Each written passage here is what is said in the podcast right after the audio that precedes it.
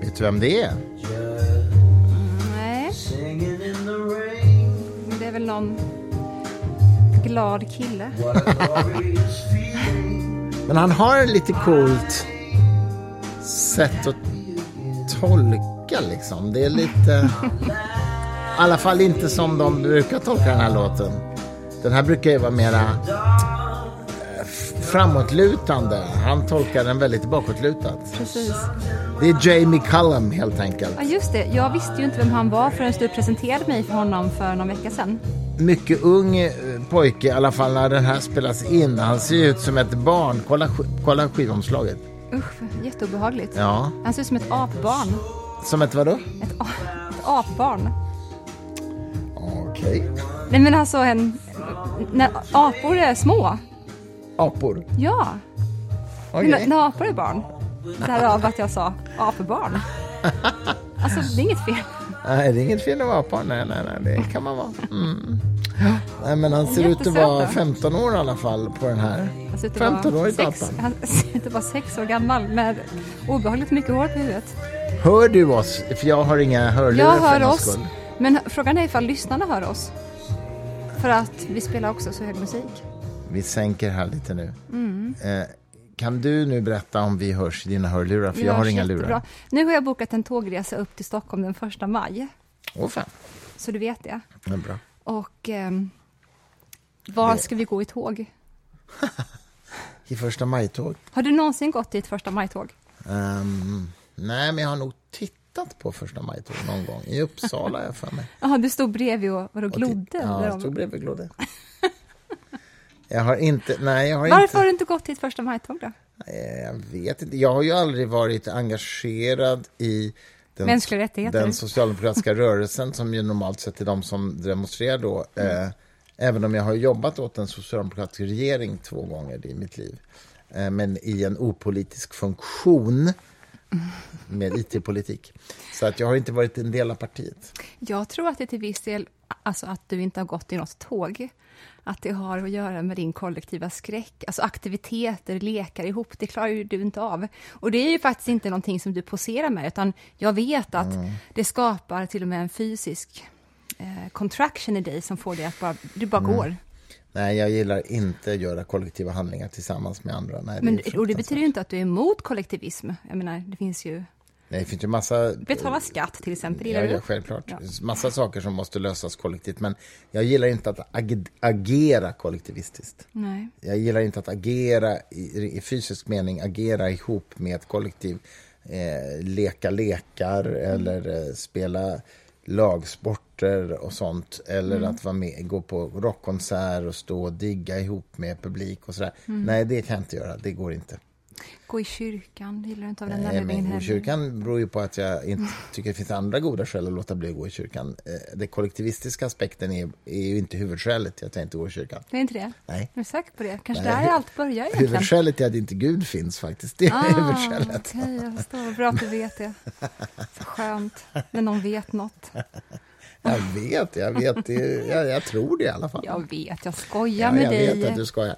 Nej, men så, så det kollektivistiska i den aspekt. Men du har, du har ändå rätt i, jag var ju som student i Uppsala på 80-talet, såg jag ju Livets Ord på nära håll och det fanns ju ett kollektivistiskt drag i det, förutom deras fundamentalistiska gudstro, som var väldigt obehaglig. Alltså det kollektivistiska draget. När alla står upp och talar i tungor till exempel. Jag har alltså varit med på församling, eller vad kallas det för, predikningar, församlingsmöten som ung student wallraffandes för Aftonbladet och sett de här tala i tungor beteendena. Gjorde du det? Nej, jag gjorde inte det, för jag kunde inte... Alltså så här, för att förstå bakgrunden så är det ju så att jag var utsänd av Aftonbladet, en journalist på Aftonbladet, som var portad därifrån så att jag gick dit till hans ställe. Jag hade ju en press på mig att spela med. För att min roll var att låtsas vara en ung sökande student som var intresserad av att kanske engagera mig i Livets Ord. Vilket jag absolut inte var personligen, så att säga. Men, så jag spelade ju med en hel del, men svaret är nej. Jag stod inte upp och låtsades tala i tungor, för det, där gick det en slags gräns. Jag kunde inte det faktiskt. Mm. Jag tycker det är synd att man alltid bara får se väckelsepredikanter som är väldigt eh, lyckade och eh, få bra gehör från sin publik. Jag Mm. vill se filmer på väckelsepredikanter som inte är så bra. Förstår du vad jag menar? Ja. He hears you! Du vet hur de åga, ångar Ja. upp sig. Tänk vad det måste se roligt ut när de inte får dem med sig bara. För de inte är så bra. Det är ju, det är ju en eh, talang och en teknik som många eh, plockar frukter av. Ja, de, ja, visst. Det finns ju någon dokumentärfilm, säkert flera, men en som jag har sett som ju handlar om att man avslöjar en sån där väckelsepredikant i amerikansk tv, alltså en sån här tv-predikant i USA. Ja, avslöjar den meningen att han, han håller på och helar folk och sånt där. Ja, ja, ja. Och, eh, och, kan, och också kan liksom säga saker om människor. Så här. Och det visar sig att han har liksom en radiokommunikation i sitt öra som de lyckas avlyssna. Eh, så att det är fake helt enkelt. Han har medhjälpare som fejkar att de kan resa sig upp ur, ur rullstolen och, och allt vad det är. Va? Vi får aldrig göra så alltså. Jag blir så rädd nu. Nej, det är Vi, vi ganska, får aldrig råka ut för att lova sånt.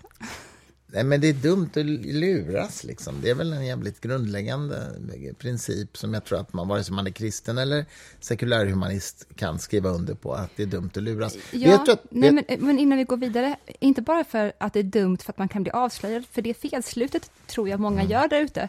Många försöker inför sina barn motivera att vissa handlingar är fel att utföra för att någon kan komma på en. Och det är skit, helt ja, enkelt. ja, det är inte det som är skälet. Det är inte det. Det är ju för att man måste eh, indoktrinera sina barn och sig själv med en sån människosyn. Där man faktiskt har ett förhållningssätt till sig själv som någonting äkta.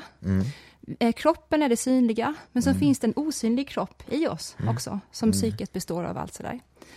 Ja, men verkligen, verkligen. Och den osynliga kroppen, om du, om du luras mot någon, så kommer det göra saker med dig själv, inuti dig. Så är det ju. Jag äter Och det- den inifrån liksom. Inte, ja, precis. Och det är inte bara det att du inte ska luras, därför att du kan lida av det i slutändan. Nej, nej. Det är ju så att du luras och därmed blir du förstörd och därmed fortsätter du oftast att förstöra människor omkring Mm. dig. Så det blir så många ringar på vattnet av den här handlingen.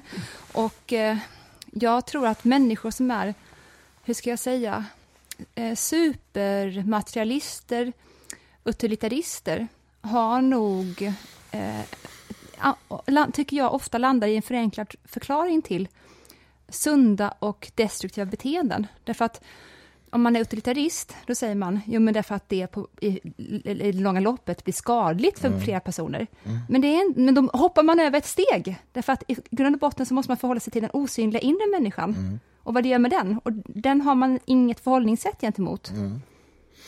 Nej, just det. det nej, just det. För utilit- utilitarismen handlar är ju en konsekvens, i ett etisk hållning. Den är, liksom, den är som, bara det. Som bara gör det som en beräkning, kan man säga. Exakt. Nej, men visst, jag håller med dig. Och det där... Och då blir också att det är, förlåt, om nu håller jag på att avbryta. Och det betyder också att ifall allting mm, är en beräknande, En beräkning, mm. beräkning i sin livsåskådning, då är det ju så att då kan alltid en skuggsida och ens mörka sidor alltid säga, men räkna så här istället då. Mm. Man kan lura sig själv, tror jag, mycket, mycket bättre Mm. om, man in, om man hoppar över det här steget med att förhålla sig till den osynliga inre kroppen. Om man inte samtidigt tror att det finns en objektiv sann kalkyl som är den enda rätta, så att säga. Men det kan man ju lura sig själv till att tro också. Ja, men då är man ju förledd, så att säga. Men, ja, Ja, visst. Och, Mm, och även de människorna som förhåller sig till en osynlig inre kropp, de behöver ju också lära sig hela under tiden och förfina att urskilja andarna, om Mm. ni förstår vad jag menar. Det vill säga, vad är den sunda rösten i mig och vad är den rösten som säger kom, kom.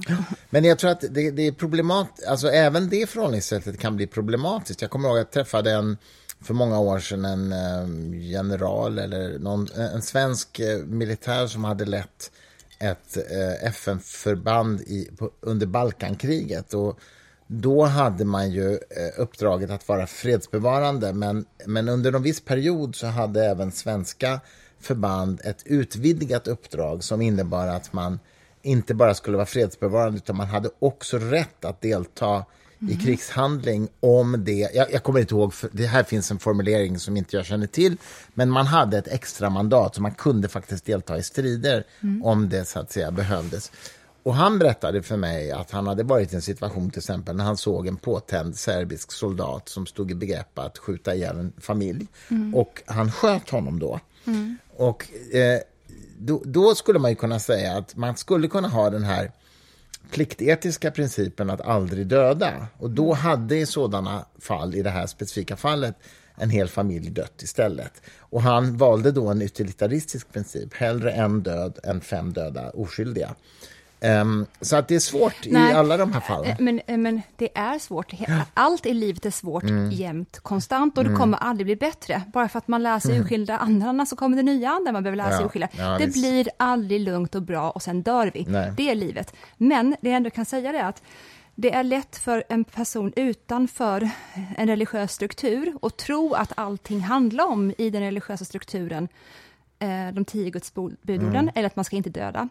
Däremot så är det ju så att när man är inuti kristendomen, då mm. skulle man ju eh, bli skolad sedan tidigt i att lära sig förstå vad det är för uppsåt man har. Mm. Och den här soldaten som du tar upp som exempel nu, om hans enda uppsåt är jag ska döda dig, mm. eh, som han gjorde då, den här mannen som han... Eh, han skulle döda en familj? Ja, men, ja, men precis. Eh, om den här soldaten fredsbevarande. Jaha, mm, den svenska soldaten. Den svenska mm, soldaten. Mm, Om hans enda mål var, jag ska döda dig din jävel. Jaha, okay, mm. Nej. Ja, det hans, var ju inte. Nej. för det är en hierarki utav values, ja, eller utav förhållningssätt. Mm. Hans, det som var högst upp för honom var skydda. Ja, just det, skydda familjen, ja. Mm. Därmed är det inte längre eh, att döda är fel. För skyddet var högst upp. Och det där måste man också vaska sig själv inom om och om igen. Vad var mitt egentliga uppsåt? Ja. För det är det sen som till exempel då katolikerna går till bikt med sen. Mm. Vad var uppsåtet mm. och har jag det klart för mig? Ja, precis. Var det Men, skydda mm. eller döda? Men det finns ju, alltså jag har ju mött människor som lever efter den moraliska principen att det är aldrig rätt att döda. Sådana finns eh, också. Inte ens i det här fallet. Och, mm. och, och, det har jag svårt att förlika mig med. Ja, visst. Den, den gruppen finns ju. Ja. Men... Eh, Helt jag, klart. Ja, jag, jag hade en sån diskussion nämligen med en präst i Svenska kyrkan i, i, i den tankesmedja där den här mm. militären ingick. Mm. Och denna prästen sa så här, nej, man skulle inte dödat ens då. Och det är för mig inte en acceptabel moralisk position att ha i det fallet. Nej, jag håller verkligen med. Alltså givet att vi har alla fakta i målet såklart. Så det här är ju ett, ja. nästan ett tankeexperiment, fast han hade upplevt det. Ja, precis. Men vi har ju kristna vänner som tycker att det var fel av ukrainarna att eh, försvara sig med våld. Mm. Jag ska inte säga vilka det är, men det, de finns också. Men, du, men, men då är det ju inte, återigen, våld som är den primära aktionen för ukrainarna, utan det är ju snarare eh, rädda som är det istället. Mm. Och, och, för att rädda tar jag till det här ja. andra verktyget. Ja, just det. Det, man måste zooma in på det. Jag, jag fick höra en, faktiskt en intressant sak idag. Jag, jag föreläste om artificiell intelligens och, och ide, dess idéhistoria och sådär och framtid för en grupp um, unga eh, begåvade studenter och en av dem sysslade med AI-forskning på KTH. Mm. Och hon berättade för mig apropå det här att man har neurala nätverk som är självlärande nu och som inte har några regler från början i princip utan de utvecklar egna strategier genom sin egen självprogrammering. Mm. så hade hon hållit på med att en, en AI som eh, lärde sig att spela sällskapsspel, alltså sådana spel som man spelar ihop med andra. Och just den här AI eh, eh, som hette Meta, eh, kan säga, Meta Cicero hette den, den hade lärt sig att spela Diplomacy. Kommer du ihåg det? Det är ett strategispel som man... Det är ett slags militärt strategispel där man spelar ihop med en, ett gäng mm. mot ett annat gäng. Och det handlar om diplomat, diplomacy helt enkelt. Mm. Vad heter det? Diplomati? Mm. Heter det så? Ja. ja. Och där man flyttar trupper och sådär och det är liksom olika maktpositioneringar. Så här. I vilket fall som helst, hon berättar för mig, vilket var lite kul, det är att den här AI har själv kommit fram till en strategi som den anser är vinnande när den då förhandlar med dels med sin egen grupp och med den motståndargruppen och det är att, att alltid tala sanning.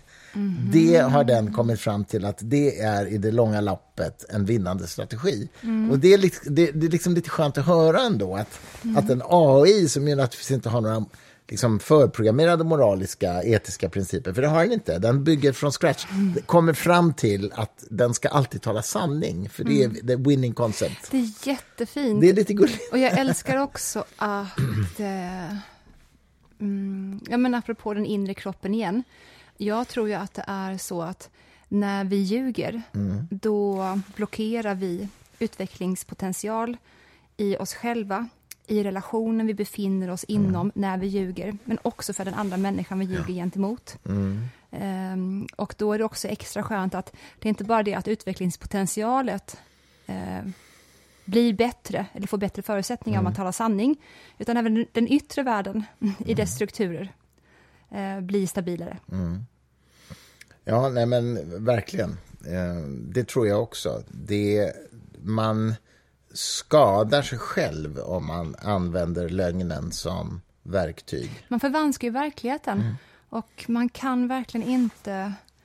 Mm, man, får inte man får inte förvanska verkligheten. Det får man verkligen inte. Nej. Um, nej men alltså, jag, jag, har ju haft anledning av flera skäl att ägna mig lite åt AI-utvecklingen nu på sista tiden. Uh, det ska ju hållas ett stort AI-summit i Stockholm 31 maj där jag har varit inblandad i vilka som ska komma dit och tala och sådär. Och, uh, så jag har läst på lite grann. Och, är det biljettköp och sånt till det? Kommer folk Nej, det är, inte, det är bara för inbjudna. Okay. Eh, så det, eh, precis, men det kommer... Vi hoppas att Adam Becker, som jag skrivit om kvantfysikens idéhistoria, mm. han är mm. egentligen inte AI-forskare, men han har spännande saker. En, en quantum computing-professor som också jobbar med AI-alignment på OpenAI, eh, de som har utvecklat ChatGPT. Mm verkar som att han kommer också. Mm. Ja, det kommer i alla fall ett antal internationella superspännande talare. Och det, det, är så kul med de här, de här large language models som ChatGPT är, därför att det visar sig att de är otroligt bra på att göra analyser, alltså att analysera komplexa frågor. Man kan be mm. dem skriva en debattartikel och den blir faktiskt rätt bra. Mm. Men om man ber dem om rena fakta så blir det ju helt åt helvete tokigt. Mm. Eh, vi kanske har pratat om det i podden förut, jag vet inte, men jag testade det igen nu idag inför mitt föredrag och, och för att kolla vad, vad jag har gjort för någonting. Och jag har skrivit böcker som jag absolut inte har skrivit. Jag, Framför allt, det mest kränkande av allt, det är ju att du är gift med Alice Bah Kuhnke. Ja, men vet du, vet, du vad, vet du vad den sa till mig i morse? Nej, vill jag veta GPT. det? Jo, att, att fram till september 2021 var jag gift med Cissi Wallin. Jag är så mörk just den, nu. Den du. Alltså... det är jätteroligt. Jag har aldrig ens träffat Cissi Wallin. Wow. Men det tycker den att jag var fram till 2021. Jag, försöker, september. jag kände ändå, och det här, eh, jag känner att det här ändå spiller över på dig på något vis. Det här har med dig att göra i alla fall. Jag blir det är jätteroligt. mörk på ett sätt jag inte begriper. Och sen, sen har jag varit ordförande i något företag som vad fan hette det? Relations... Akuten. Akuten, ja någonting Det kan jag behöva ringa till efter det här. Och, och, och, och ja, precis. Som Finns sysslade med det är rådgivning. Bra idé. Jättebra idé. Ja. Egentligen. Men det, det, det, hade jag startat, eller om jag var ordförande, jag vet inte. Mm. Jag har aldrig hört talas om det i mitt liv förut. Men det säger den att jag har gjort också. Jag känner att jag har en sak på gång inuti mig som jag vill prata vidare om. Mm. Vill du eh, driva klart eh, någonting som du pratar om nu? Färdigt eh, först. Nej, men egentligen var det nog bara det att de här nya... Eh, Okej, okay, låt mig bara avrunda det ämnet och säga så här att jag har ju kontakt med flera tunga AI-forskare i USA nu som är väldigt mycket mer oroliga än vad jag var för ett halvår sedan. Mm. Och det gör intryck på mig. Jag tar intryck av att det faktiskt eh, finns saker man borde titta på. Jag, jag börjar skifta lite i min syn på det här eh, mot vad jag var för kanske ett halvår sedan. Och eh, nej, det var egentligen Hur blir du. Är du orolig? Nej, men jag tycker... Hur påverkas du? Ja, men eh, som någon skrev här att ehm, att språket är ju, liksom, det är ju liksom vår kulturs operativsystem, så att säga. Och hittills har vi erfarit hur AI-algoritmer manipulerar urvalet i sociala medier för människor så att man får det man efterfrågar, man får det man mm. som göder ens egna fördomar, så att säga, därför att de här algoritmerna selekterar fram det åt en. Hittills har ju det varit material som ändå har konstruerats av människor, även om det är trollfabriker och sådär. Men vi står ju inför en snar framtid när det kommer att vara AI-genererat innehåll som dominerar på internet. Mm. Alltså AI-skrivna artiklar, politiska manifest, politiska tal, um, vad heter det, fejkade videos där folk som inte finns pratar, eller kanske ännu värre, folk som finns pratar fast det är inte de egentligen. Och sådär. Ja, eller folk som har pratat och gjort någonting och sen så säger de som tittar, det där, är fejk. Och sen var det inte det. Exakt, ja. Och jag tror alltså att inom ett par år så kommer vi vara i en situation där man istället för att säga tro inte på allt som du läser på internet blir tvungen att säga tro inte på något som du läser på internet. Mm. Och det, det kommer att skapa, jag menar, vi har redan sett en ökad polarisering och populism som resultat av de här algoritmerna. Hur kommer det se ut om fyra år? Ja, det, Folk får, that worries me. prova Alltså. att läsa böcker igen bara. Ja, så länge de inte är skrivna av AI-bottar, men okej. Mm. Ja, precis. Böckerna det är alltså. upp till då såklart förläggarna och de som driver bokförlag att Ja, men det är om ganska de, dyrt och svårt att driva ett bokförlag. Ja, men om de är digitalt utgivna så finns de ju överallt. Då kanske det säger någonting om kvaliteten också, om de är digitalt ut- Ja, utgivna. om folk är kompetenta att göra den distinktionen, det är det som är problemet. Ja, Mm. jag vet inte. Jag tror att det är i alla fall det här, så att säga, kulturella universat som hittills har varit människogenererat kommer inte vara det snart. Nej, Och det är ett problem. Precis. Vi är på väg in Men, men i, vi kan släppa det. Du ville gå in på en annan i grej. Vattumannens tidsålder. Jag hade, en lång, jag hade en lång föreläsning för dig när vi satt och åt middag här om kvällen. Eh, The Age of Aquarius. Ja, men det är ju det. Nu kommer New. Age-avdelningen. Nej, det är Nej, inte jag det. skojar. Jag är hermetiker. Ja, jag jag är inte new ageare. Först, från 2000 fram till år 0 så var det värduren. Och det kallas för en ion, eller en eon. Och det är ju bara en beteckning och en rubrik som folk har använt sig av för en cykel, helt enkelt. Var de fick de här cyklerna ifrån, inte vet jag. Men det är också spännande att folk intuitivt har förstått en hel del saker sedan lång tid tillbaka, som vi sen kan bevisa i efterhand också. Inte vet jag. I alla fall, vädur var 2000 till år 0 och då var den här råstyrkan, man byggde upp den antika världen och sådär. Och sen så kom fiskens tid från år 0. Och det är ju i samband då med att Jesus föds. Och hur eh, eh fisken representerar Jesus i massa tavlor. Och sen så från och med år 2000 så kommer då Vattumannens tidsålder. Eh, under fiskens tid så bygger man upp institutionerna, man bygger upp universiteten. Det är det det representerar. Mm. Eh, världen byggs av det rationella, eller den vä- väst rör ju det här egentligen mest. Men sen då när Vattumannen kommer, då kommer den tiden då allt det som vi har byggt strukturer av ska eh, sprängas inifrån och raseras. Det är så som man har sagt sedan gammalt i alla fall. Det är bara en slump kanske att, att det här händer just Well, man har alltid upplevt att vi står inför en slags apokalyps. Det är ju Ja, en slags gud, en- mänsklig nu. psykologisk en, grund det är en arketyp. konfiguration. Ja, precis. En arketyp, om man så vill. Och det har varit kärnvapenhotet under kalla kriget. Nu är det miljöhotet. Det var pesten. Det, har varit, det var pesten, ja precis. Det var förstås Uppenbarelseboken i Bibeln som ju tolkades under perioder som en, en konkret förutsägelse om detta. Och nu är det AI-hotet. Och det intressanta är ju att det är verkligen en arketyp, men det säger ju ingenting om hur sannolikt det är. Alltså miljöhotet till exempel verkar ju väldigt sannolikt utifrån Kalla kriget var ju forskningsläget. väldigt sannolikt också. Kalla kriget var väl antagligen det också. Om AI-hotet är det, ja, det är, det är svårare att säga. Men, men, men min poäng är egentligen inte att avfärda de här hoten genom att säga att det är en arketyp, men att det är ändå en arketyp Ja. som kan vara course. mer eller mindre korrekt. Men jag vill bara ehm, eh, avflumifiera mig själv lite grann genom att förklara en sak. Och eh, när jag sa, apropå då det här som är den gamla astrologin egentligen, som sen blev astronomi. När jag sa att förr i tiden har man intuitivt förstått massa saker som man har bevisat så småningom. Det jag vill leda in det här samtalet på egentligen, det är ett samtal som du hade med din poddgäst. Där hon hade då en fantastisk utläggning med dig om på vilket vis som teologi eh, är kopplat till kvantfysik.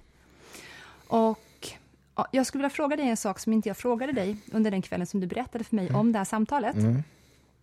Om jag förstod det rätt så var du och hon ganska ense i er beundran och eh, förundran över hur människor, om det så har med Vedanta att göra i Indien eller om det så har med Egypterna att göra, eh, har kunnat intuitivt förstå sånt som sen fysiken och den avancerade matematiken kan bevisa? Är det så att menar, det, det, var, det fanns samband som hon redogjorde, för? Teologin är ganska gammal. Jag skulle vilja börja i en annan ända, eh, vilket är ett uttryck jag lärde mig av henne, för det var så kul. Jag mm. ställde henne vissa frågor i podden så sa så här, jag skulle vilja börja i en annan ända, sa hon. Ja, det är bra och, så, och så gjorde hon det. Uh, det var väldigt bra. Och det här var alltså Carolina Enqvist Källgren, som är docent i idéhistoria uh, i Stockholms universitet, som forskar på uh, som forskar på en väldigt specifik samverkan mellan Erwin Schrödinger, som var en av kvantfysikens pionjärer på 20-talet eh, i Max Planck-institutet, och en eh, katolsk präst som hette Subiri, spansk katolsk präst, mm. som sedermera kom att lämna prästkragen. Han lämnade inte den kristna tron, men han lämnade prästämbetet därför att den katolska kyrkan i Spanien vid den tiden var mycket konservativ och ganska frankovänlig och sådär. Mm. Och han kände ingen samhörighet med det. Men i alla fall, han jobbade ihop med Schrödinger ehm, eh, när de formulerade sina kvantfysiska pionjärsinsatser i början på 20-talet. Mm. Och det finns alltså bevarat, hon har upptäckt massor med brevväxlingar och föreläsningsanteckningar och så vidare dem emellan. Och, och den här Subiri blev också anförtrodd att översätta eh, föreläsningar från Schrödinger till spanska. Um, så det finns massa material bevarat som hon har hittat, som i princip har varit dolt. Mm. Och det framgår väldigt tydligt att Schrödinger tackar honom för att få en språk, ett språkapparat liksom, för att formulera sig om de här kvantfysikaliska resultaten som de som de har, helt enkelt, utifrån det experimentella läget och mm. utifrån det faktumet att de måste frigöra sig från en mekanistisk världsbild. Ja. Eh, eh, de hittar matematiska ekvationer som förutsäger experimentresultaten väldigt väl, men som är väldigt svåra att liksom konvertera till någon slags ontologisk begriplig förståelse. Det går inte att bygga ett narrativ kring detta, Nej, då tillhandahåller religionen det. Ja, och, och, ja, och Subiri som då också är influerad av en del österländsk filosofi, mm. Vedanta, som du nämner, vilket ju Schrödinger också var hyfsat påläst på. Inte hyfsat, och och... han var den bästa av okay, alla okay. kvantfysikerna. Okay, i... ja, det kanske han var. Ja. Ja, men, ja, han skrev två böcker som bara hade med Vedanta att göra. Om detta kan ni läsa i min nästa signerat i Sans, för övrigt. Just det, den kommer om en månad ungefär magasinet Sans, ja precis, då skriver jag om det. Även Bohr och Heisenberg var liksom bekanta med det här, jag vet oh, ja. inte exakt hur mycket, men mycket i alla fall. de hämtade i alla fall även därifrån en del, en slags begreppsapparat. Inte bara begreppsapparat, utan de sa ju att det enda som de kunde se redan existerade mm. i den här världen, som beskrev eh, det de hade hittat eller upptäckt, mm. det var Vedanta. Mm. Och då kan man då, man behöver inte bara eh, avgränsa det till det religiösa, det vill säga eh, likna det här, vi har upptäckt katolicismen eller judendomen mm. eller Shakespeare eller mm. Homeros. Mm. De gick igenom allt det här och det som de tyckte eh, bäst deras upptäckter dock, dockade in i, mm. redan förexisterande, det var Vedanta. Ja, I, sin, det, ja, i sin ontologi. Ja. Precis, precis. Och, och som framgår, verkar framgå av de här brevväxlingarna så, så, så Subiri, den katolska prästen, bidrar till att utveckla ett språk som eh, i alla fall Schrödinger då tycker fungerar bättre än något annat helt enkelt för att ja. tala om de här sakerna. Och det handlar så vitt jag förstår om just koncept av tillvarons liksom grundläggande vara och att att, att, att, att verkligheten är en slags dynamisk relation till detta snarare än, än objekt. Va? På flera nivåer också. Ja, eftersom, eftersom kvantfysikaliska partiklar liksom inte kan sägas befinna sig på en viss plats vid ett visst ögonblick till exempel, utan, utan den här Schrödingers ekvation eh, eh, beskriver ju en slags mängd av möjligheter snarare och ingen av dem är liksom realiserad förrän det sker en mätning och, och vad innebär då det och så vidare. Man brukar tala om en kollapsad superposition och så där. Och alla de här språksbegreppen är ju på något sätt ofullständiga för att de, de reducerar det här till någonting som som inte går riktigt att reducera. Mm. Och där hämtar han det. Och, och det jag, har som... en, jag har en fråga om detta sen, bara så att vi inte ja. glömmer bort det. Ja, men jag ska bara säga, och, och, eh, och det som det verkar, nu har inte jag läst hennes material ännu, men vi har ett en och en halv timme långt samtal om det här som kommer i Fri Tankepodden snart. Så att kan göra lite reklam för den, för det blev ett väldigt, väldigt intressant samtal. Mm. Och Subiri då, som ju också har ett kanske lite okonventionellt gudsbegrepp, åtminstone i relation till den spanska katolska kyrkan vid den tiden, mm. han han har kanske fortfarande kvar ett slags... Han har en idé om ett gudsbegrepp som är liksom varats grundläggande mm, väsen då, men som kanske är fyllt med agens och intentionalitet, vilket Schrödinger, den del, delen tar inte han in så att säga, utan han ser inte det här som någon gud, men han ser det som ett, ett sätt att beskriva att det finns någon form av fundamental ontologi där vår verklighetsbeskrivning handlar om en slags relationell eh, Ja, det, det, jag kan inte heller uttrycka det här i språkligt, för det är jättesvårt. Jag skriver ju om hur Swami Vivekananda mm. hjälper Tesla och ger han också en språkapparat och hur han då eh, boostar honom i att börja forska på massa och energi. Mm. Och eh, han, Tesla, då försöker skapa en ekvation för hur massa är lika med mm. energi. Mm. Vilket han inte lyckas med. Och sen så kommer ju Einstein så småningom. Mm. Eh, men det som Einstein sen bevisar i sin berömda formel var ju någonting som Vedanta-ianerna intuitivt hade skrivit om forever, mm. sen 700-talet. Mm. mm. Och min fråga till dig då är, varför jag tog upp det här överhuvudtaget, mm. det är eh, vad säger det här dig? Tror du att det är möjligt att människor intuitivt kan förstå verklighetens djupaste fundament? Det är bara det att de inte kan uttrycka det i matematik som sen då blir bevisbar. Men tror du att det intuitivt är möjligt för människor att ändå greppa det och sen omvandla det till historier eller texter? Mm. Ja, det kan, jag kan tänka mig att människor har kognitiva, intuitiva förmågor, erfarenhetsbaserade förmågor som relaterar till verkligheten även innan den går att beskriva vetenskapligt. Mm. Däremot så tror jag att den i princip kom, går att beskriva vetenskapligt. Det vill säga, jag tror inte att det finns något som säger att vi nej, nej. aldrig kommer kunna beskriva det här. Nej, men det är en annan sak. Däremot kanske vi aldrig lyckas för att vi är begränsade kognitivt och så här. Mm. Eller så lyckas vi, det vet jag inte. Det är helt agnostiskt för... till. Men jag tror att, vi, att människan kan vara av sådan art att hon erfarenhetsmässigt och, eh, vad, vad sa du, alltså intuitivt kan beskriva det, det på andra sätt. Ja, det tror jag. Det är ju inte klokt. Nej, men det är häftigt. Att vi då med våra kognitiva begränsningar går runt här i världen mm. och har liksom, vi är driftsdjur samtidigt. Mm. Och vi ser ju inte hur verkligheten ser ut. Nej, det är ju bara nej, ett... Nej, visst. Och samtidigt då finns det någonting, och eh, då menar jag inte såklart i singularis, jag menar, det blir bara enklare språkligt.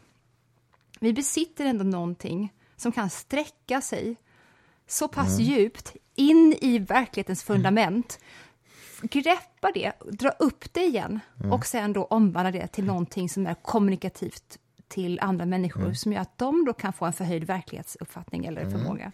Ja, visst, och det kan ju vara genom litteratur eller poesi eller genom ja, konst visst. eller genom musik. Ja.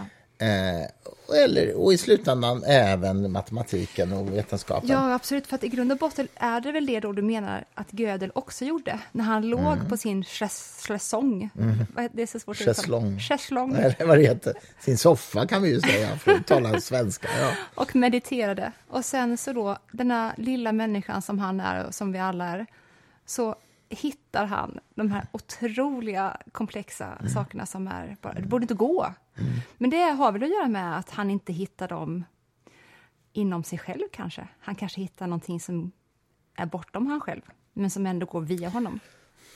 Ja, det är ju mystik. Ja, det är ja, detta som är mystiken. Man, ja, om man vill kalla det mystik. Ja. Men det, det, det passar perfekt, ja. apropå språkdräkt. Nej, men, men jag tycker ju det. Jag är ju oupphörligt fascinerad av kvantfysikens ontologi. Och det verkar ju uppenbart vara så att det finns en slags egenskap hos verkligheten som vi idag inte alls kan, kan beskriva. Jag, som, vi har ju pratat om det här i många poddar tidigare. Jag tycker fortfarande att det är djupt problematiskt att kalla det här Gud, därför att det, det följer massa konnotationer på det mm. som är både skadliga och onödiga och överflödiga.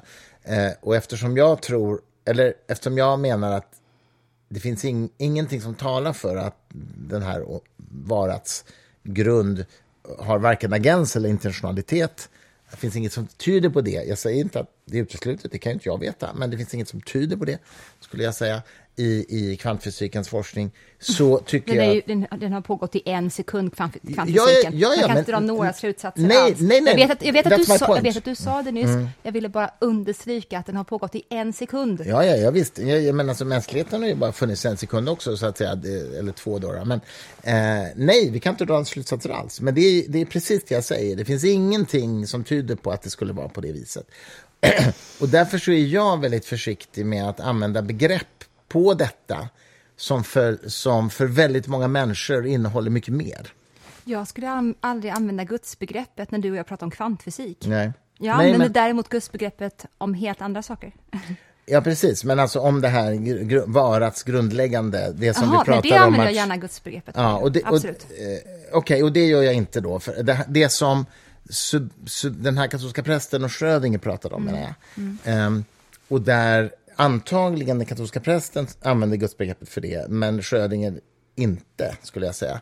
Utan, men han säger att det kan vara samma språk spel kan användas för att tala om det här. Eh, men jag tror att Schrödinger exkluderade Schrödinger idén använder om... sig av han, jag tror Brahman. att han exkluderar idén om intentionalitet och agens hos detta. I don't know faktiskt. Jo, det, jo, det, det får man nog säga, för det finns inte i ekvationen överhuvudtaget. Nej, inte, nej, såklart inte i ekvationerna, men när han då sen skulle förhålla sig rent filosofiskt till det Mm. han upptäckte, då använde han sig av Vedanta om och om, om igen. Han använde sig av Brahman som begrepp om och om igen. Och Brahman är ju den guden, alltså eh, vi kallar det för Gud, eh, i Indien kallar man det för Brahman Mm, istället. Och det är väl lika besudlat för dig då också, antar jag egentligen, att säga Brahman som Gud. Ja, det vet jag suppose. inte, jag vet för lite Men, om en- det. Nej, förlåt, jag säger fel nu till och med. Det är Atman. Atman är det stora, hela. Mm. Eh, och det är det som är evigt och alltid har funnits och alltid kommer att finnas. Och i detta uppstår eh, det ändliga. Mm. Eh, saker, materia, uppstår i detta hela tiden. Och det som uppstår i det är Brahman. Mm, Okej, mm, Men eh, Brahman kan inte finnas utan Atman. Mm, Och Atman använder sig eh, Schrödinger av som begrepp otaliga gånger. När jag gjorde research till min signerat. din artikel, ja. Ja, ja, han använder sig av Ja. eh, Atman. Mm. Så att det är väl bara, det är ett ord för oss i väst då, som inte är lika besudlat som gudsbegreppet. Men jag skulle säga att det innehåller väldigt många likheter till Ja. det som vi menar med Gud här i väst. Eh, eh, ja, det, ja, det är möjligt. Jag kan inte det. Det kanske det gör. Eh, det jag menar egentligen är att jag tror att eh, den katolska prästens samverkan med Schrödinger handlade, så vitt jag förstår av hennes forskning, om en, en språkapparat som han levererar. Ja, ja. Och som den katolska prästen också tillskriver intentionalitet och agens, medan Schrödinger inte gör det, utan han, han talar om det som en ontologisk verklighet, så att säga, m- som så att säga de här märkliga kvantfenomenen opererar i, så att säga. Det som en slags fysikens operativsystem. Men han lägger inte in når, varken intentionalitet eller agens i relation till oss människor i Nej. detta. Och inte heller den här som blev, det, det pratar vi också om i podden, eh, på 70-talet, den här hippietolkningen av kvantfysiken, att medvetandet påverkar Ja, ja, ja, utfallen av experimenten. Ja, men det hänger ihop med det, det hänger ihop med detta, så att säga. Att det, det blev populärt under hippiekulturen och hade, så att säga, att göra med det där, men det är ingen fysiker som liksom köper det idag.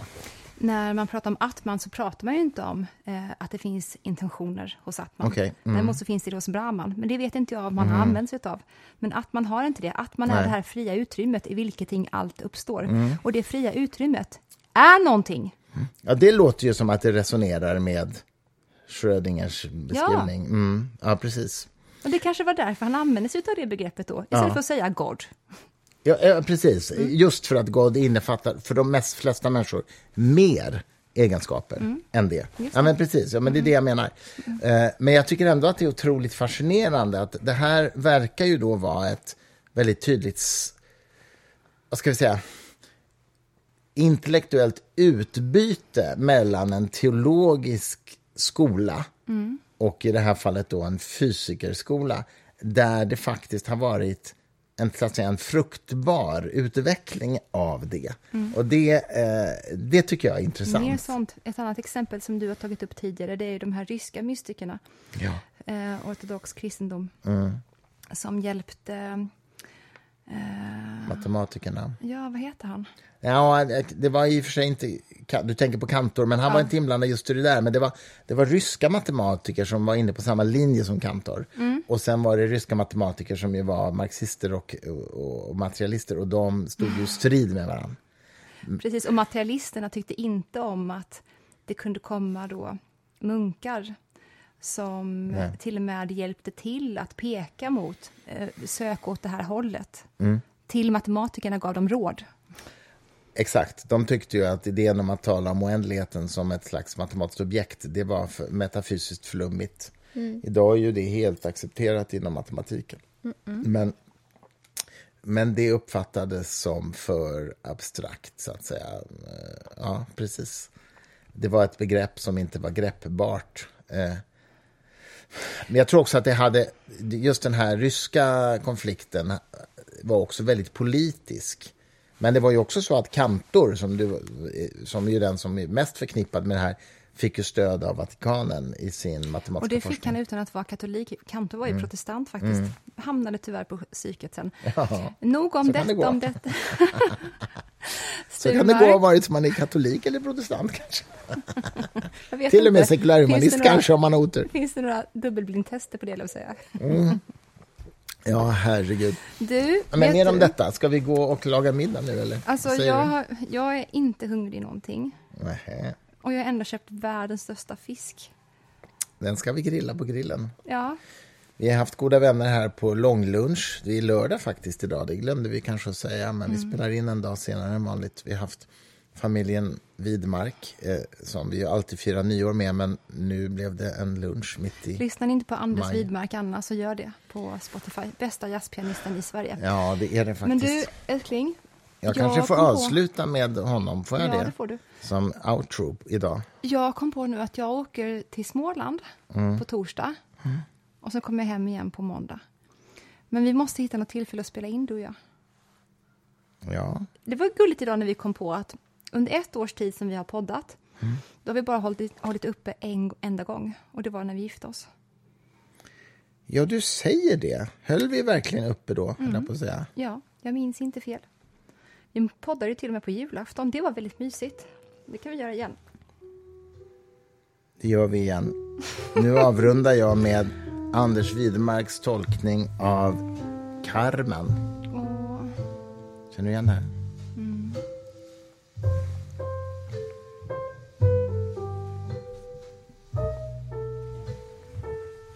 Han spelar väldigt vackert.